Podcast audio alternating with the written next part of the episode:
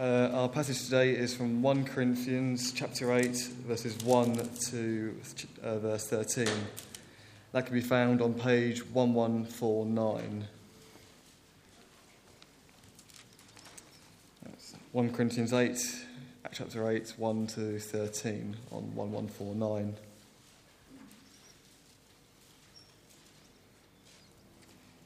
Now, about food sacrificed to idols, we know that we possess all knowledge, but knowledge puffs up, while love builds up. Those who think they know something do not yet know as they ought to know, but whoever lo- loves God is known by God. So then, about eating food sacrificed to idols, we know that an idol is nothing at all in the world, and that there is no God but one. For even if there are so-called gods, whether in heaven or on earth, as indeed there are many gods and many lords, yet for us there is but one God, the Father, from whom all things came and for whom we live. And there is but one Lord, Jesus Christ, through whom all things came and through whom we live. But not everyone possesses this knowledge. Some people are still so accustomed to idols that when they eat the sacrificial food, they think of it as having been sacrificed to a god. And since their conscience is weak, it is defiled. But food does not bring us nearer to God. We are no worse if we do not eat, and no better if we do. Be careful, however, that the exercise of your rights does not become a stumbling block to the weak. For if someone with a weak conscience sees you, with all your knowledge, eating in an idol's temple, won't that person be emboldened, emboldened to eat what is sacrificed to idols? So this weak brother or sister, for whom Christ died, is destroyed by your knowledge. When you sin against them in this way and wound their weak conscience, you sin against Christ. Therefore, if what I eat causes my brother or sister to fall into sin, I will never eat meat again, so that I will not cause them to fall. This is the word of the Lord.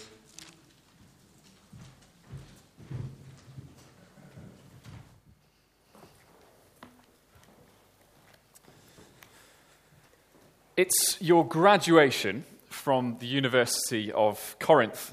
So your mum and dad come to celebrate, and naturally, as everyone does, they book a table at the temple for a meal afterwards. But you've recently become a Christian. So do you go? Your first grandchild has been born, and uh, you receive a letter through the Corinthian post. Dear Mum and Dad, we would love for you to join us to celebrate the birth of our daughter. Saturday, ten a.m. at the temple. Please R S V P. Will you go? You've just secured a business deal at work, so your boss invites uh, you and the whole office to eat at the temple to recognize your success.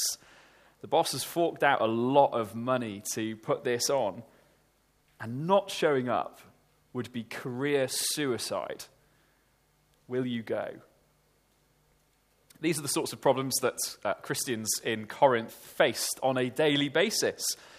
It was a society that sprung up without the influence of God's word, and so pagan idol worship was an inseparable part of their culture.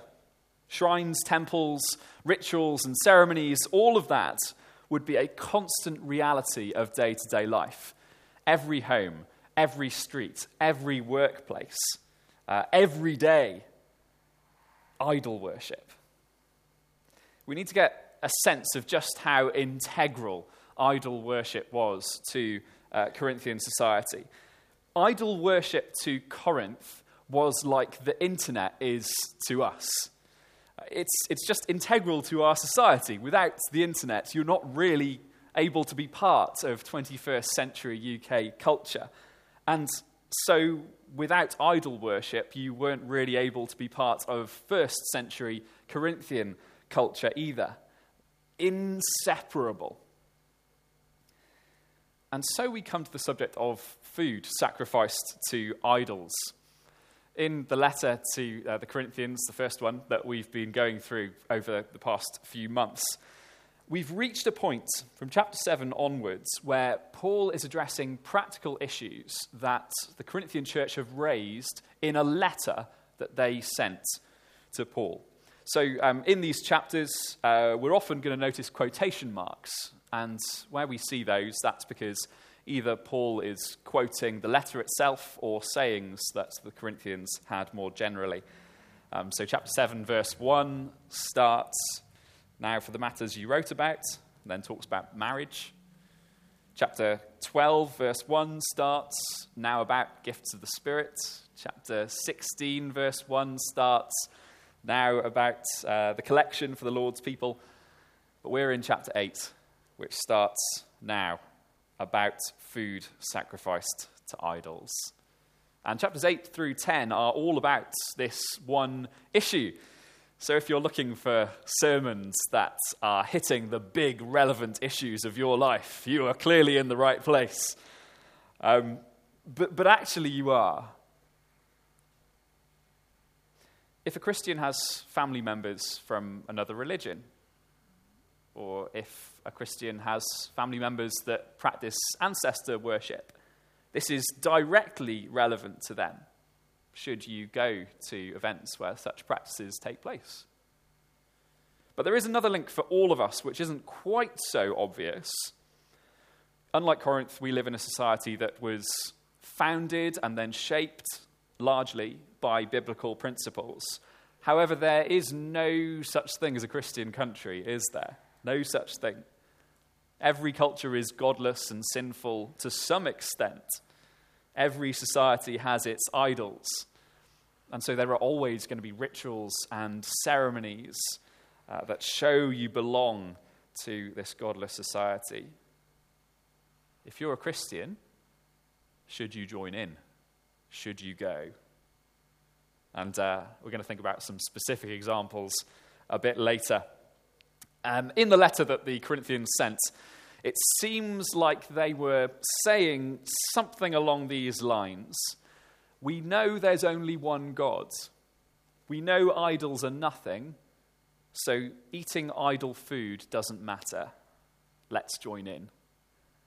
They might even have had some kind of evangelistic concern. Um, we don't want to. We don't want to seem weird. That would be bad for the gospel. So let's just crack on and be like everybody else. Let's try to fit in. But Paul's got several problems with this. He would say to them and to us that joining in is not quite as harmless as it might seem. And chapter eight is his first objection. We might say that it's technically fine to join in, but God would say it's better to be loving than right. Better to be loving than right. Uh, that's the big idea of this chapter here. And uh, in verses one to three, we see this backed up as a general principle. Um, as I read, consider all the different ways that love is better than knowledge. Verses one to three. Now, about food sacrificed to idols, we know that we all possess knowledge, but knowledge puffs up while love builds up. Those who think they know something do not yet know as they ought to know. But whoever loves God is known by God. When they say we all possess knowledge, um, they're not saying that uh, they're super intelligent generally. And they're not saying that they've received some kind of special revelation from God. They mean to say, on the subject of idol food, we know what we're talking about.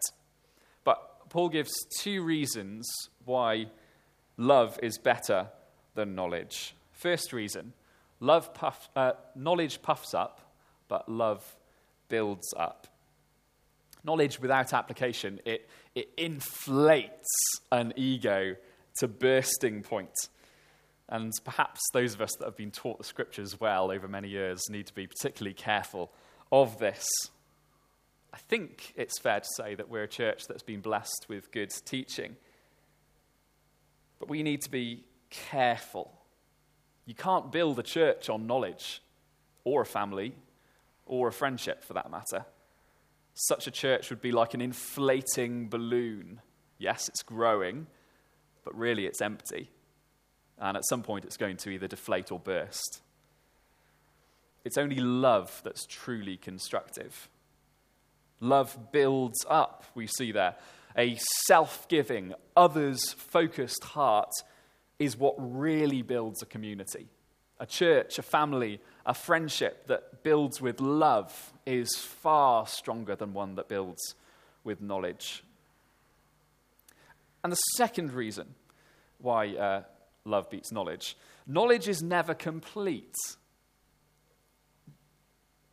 But love means being known completely. Verse two talks about those who think they know something. Um, I once thought I knew about constructing flat pack furniture from IKEA. However, I did not yet know as I ought to know. And, and all knowledge is like that. Whatever you're learning about, whether it's ants or galaxies or philosophy, um, studying those things is, is coming to terms with just how much we do not yet know. Our knowledge is never, never complete. And, and those who arrogantly pretend otherwise, they just don't know what they're talking about. However, those who love God, and here we might expect Paul to say something like, they really know something. But that's not actually what verse three says. To further undermine our confidence in knowledge, we see that the only knowledge that really matters isn't even possessed by us.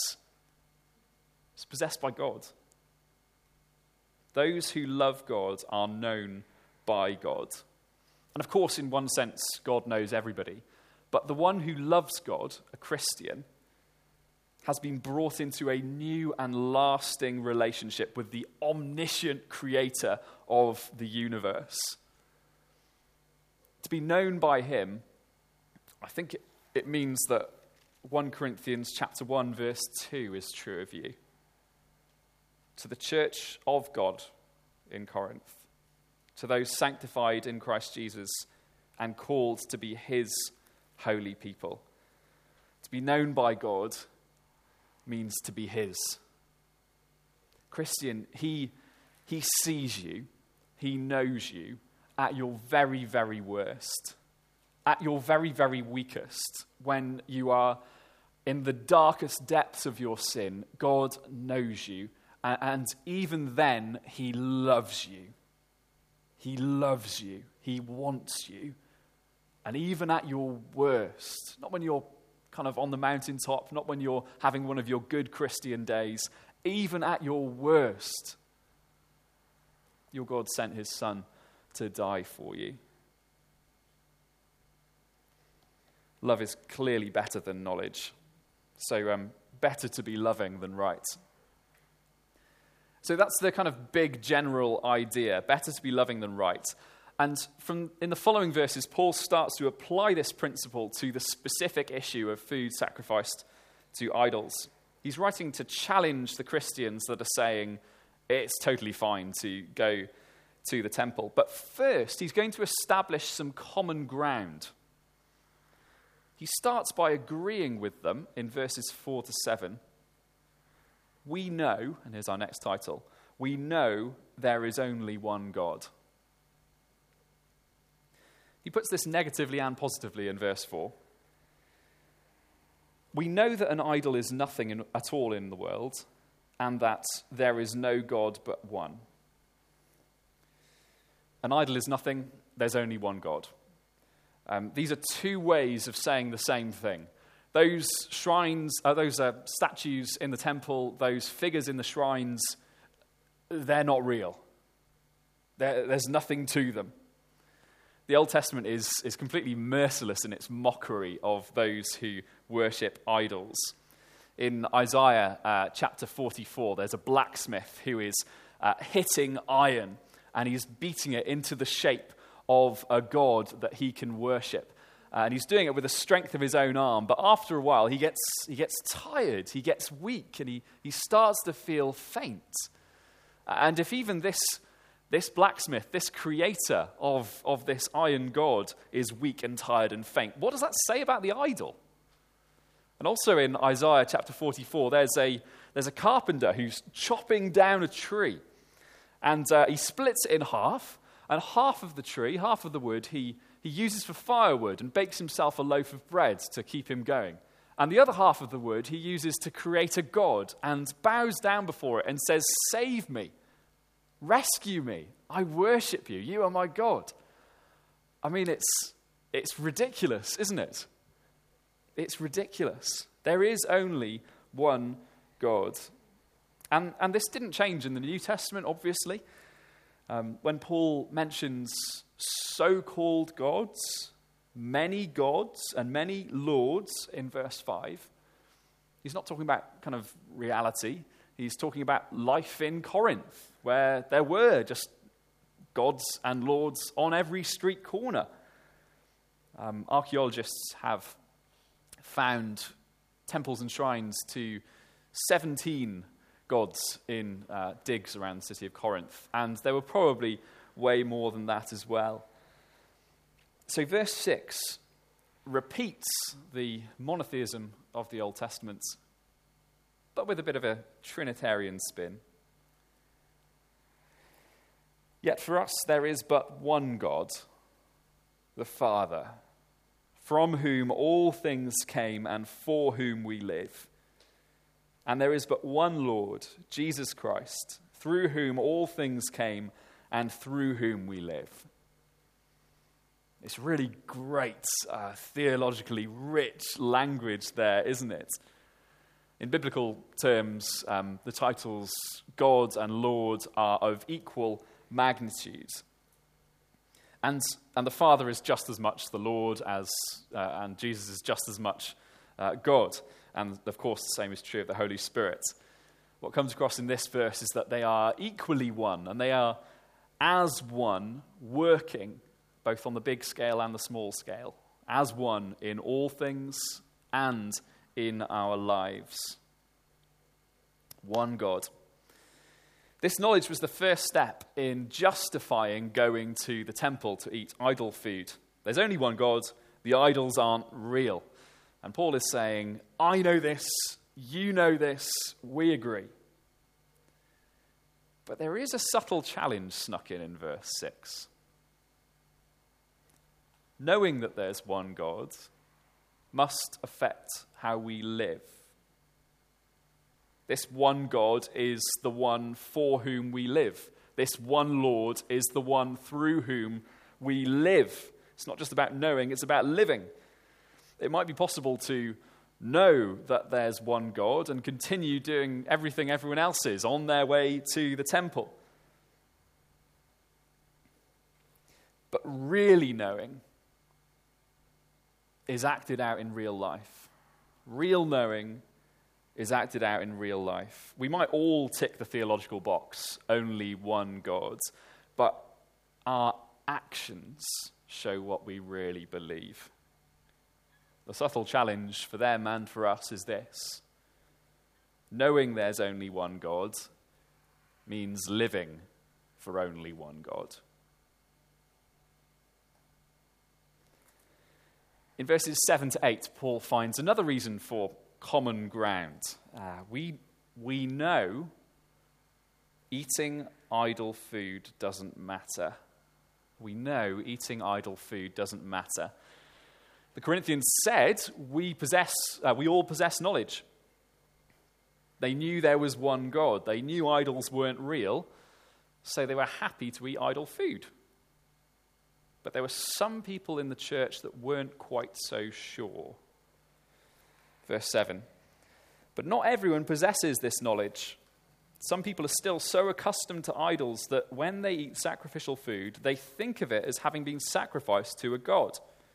And since their conscience is weak, it is defiled. I don't think this means that some people in the church were polytheists, believing in many gods. Rather, they were just really used to idols. It had been part of their life. They probably grew up surrounded by them. And so the association in their minds between the idols and some um, false god that dominated their life in the past was really hard to shake. They'd been used to looking at these idols and thinking that they represented powerful, domineering deities. And it It's, it must have been really hard to switch off that significance, even though, of course, they believe now in one true God.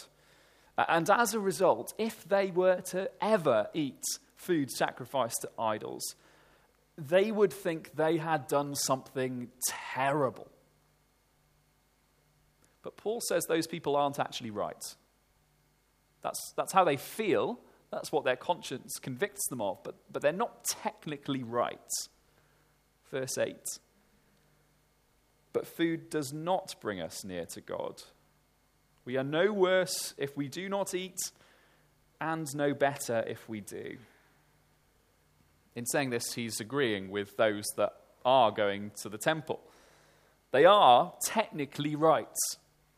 The very act of eating has no spiritual significance. The idols are not real gods, so the food hasn't actually been offered to anything.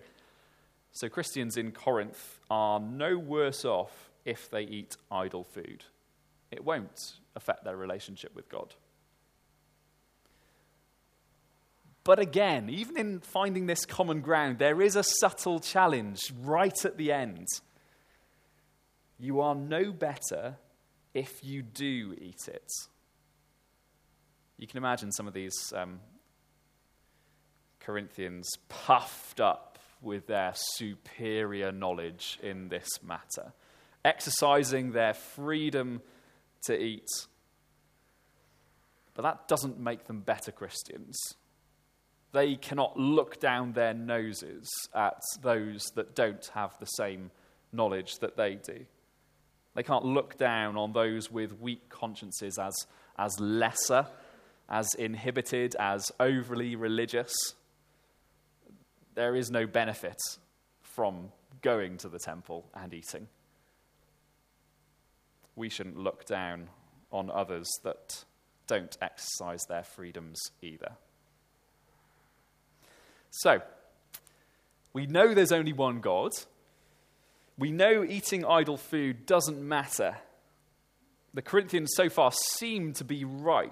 Uh, eating food sacri- sacrificed to idols is fine. However, at the end, we come back to the big point. Better to be loving than right. And loving the family of believers means being very careful not to cause anyone to fall. Uh, that's our, our next one. Don't cause others to fall. Jason grew up in Corinth. He was uh, familiar with temples, shrines, with food sacrificed to idols, just as everyone else was. He was part of Corinthian culture. But he heard a rumor about a new group of people that had come to the city.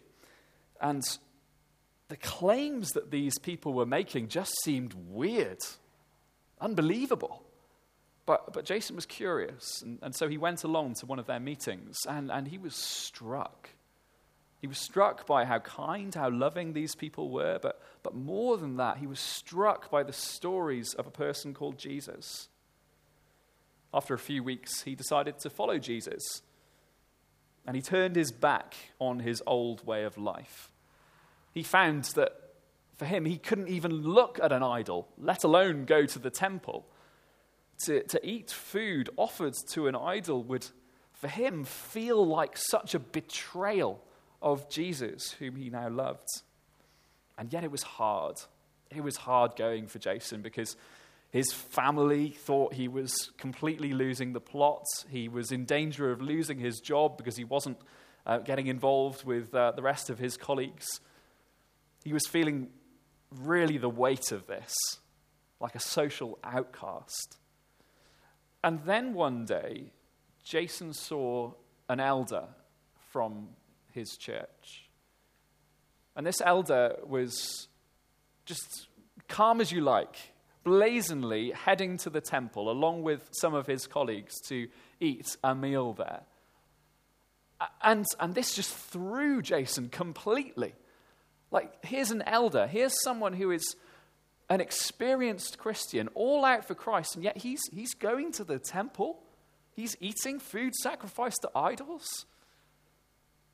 Jason is completely thrown by this. He's completely um, lost his center of uh, of gravity, lost his direction. And so, even though it still feels like a betrayal to him, he feels that it, it, it can't be worth dealing with all this pressure, all this difficulty. If, if, if one of the elders of my church is going, then I'm going to go too. He betrays Jesus in his mind, and he goes back to his old way of life, not just eating at the temple, but going back to worshipping the gods he used to worship, getting back involved with uh, all of the things associated with that, and he leaves the church and his faith in Jesus entirely, all because of the actions of this one elder that was technically right. That's what Paul wants us to be careful of in verses nine to thirteen. That's how he concludes. Yes, you might be right on this issue, but you could do great damage in the way you exercise your rights. Verse eleven. So this weak brother or sister, for whom Christ died, is destroyed by your knowledge. When you sin against them in this way and wound their weak conscience, you sin against Christ. And this this weak conscience, it's, it's not that this person is more prone to temptation. It's just they, they don't share the same knowledge as you.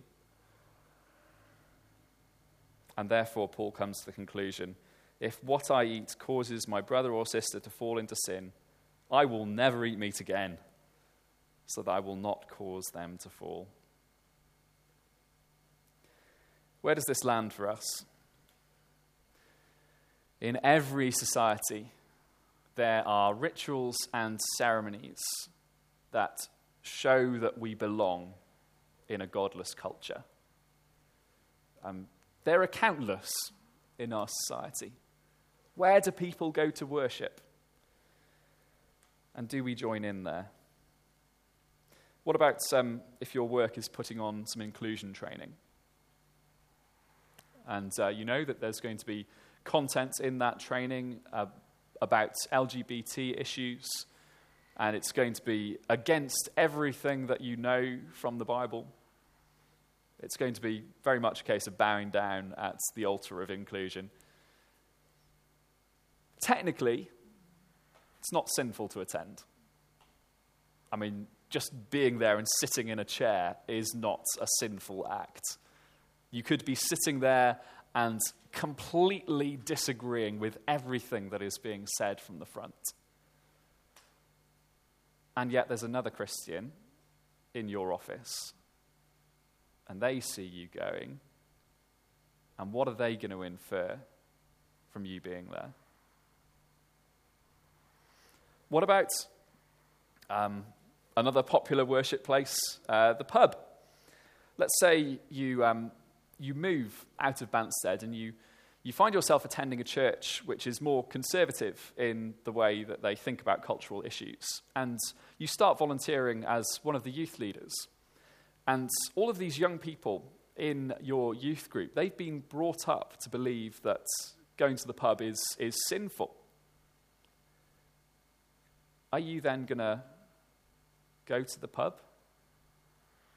What might you, you might be going there and just having, you know, one or two, and and it's and alcohol isn't a particular temptation for you. But but what is your youth group going to infer from you going there? You've got to think that through. What about um, Halloween? Uh, particularly close to um, the issues here. Uh, is it sinful in and of itself to dress up? No. Is it sinful in and of itself to go to a party? No. But what might others infer about you participating in something with such dark roots? We've got to think these things through. I think in each scenario, we've got to remember two things.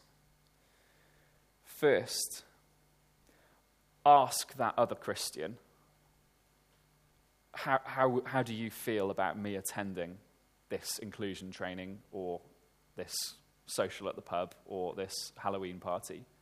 Like, is is this is that going to be a problem for you? You you might uh, explain your reasons. You might explain that you're attending but you're not participating in, in certain aspects of it. But if it's still a problem for that Christian, absolutely, one hundred percent do not go. There is a great danger. That Christian in your office, um, they might see you attending and they might go all in, in total uncritical approval of L G B T issues and cast aside what the Bible says. That youth group, they might go to the pub and not just stop at one or two. They might throw themselves into alcoholism. And of course, the same could be said of Halloween. It is so much better to be loving than to be right. That is what will build up this church, your family, your friendships. That is what is good for the gospel. It is so much better to be loving than right. Let's pray.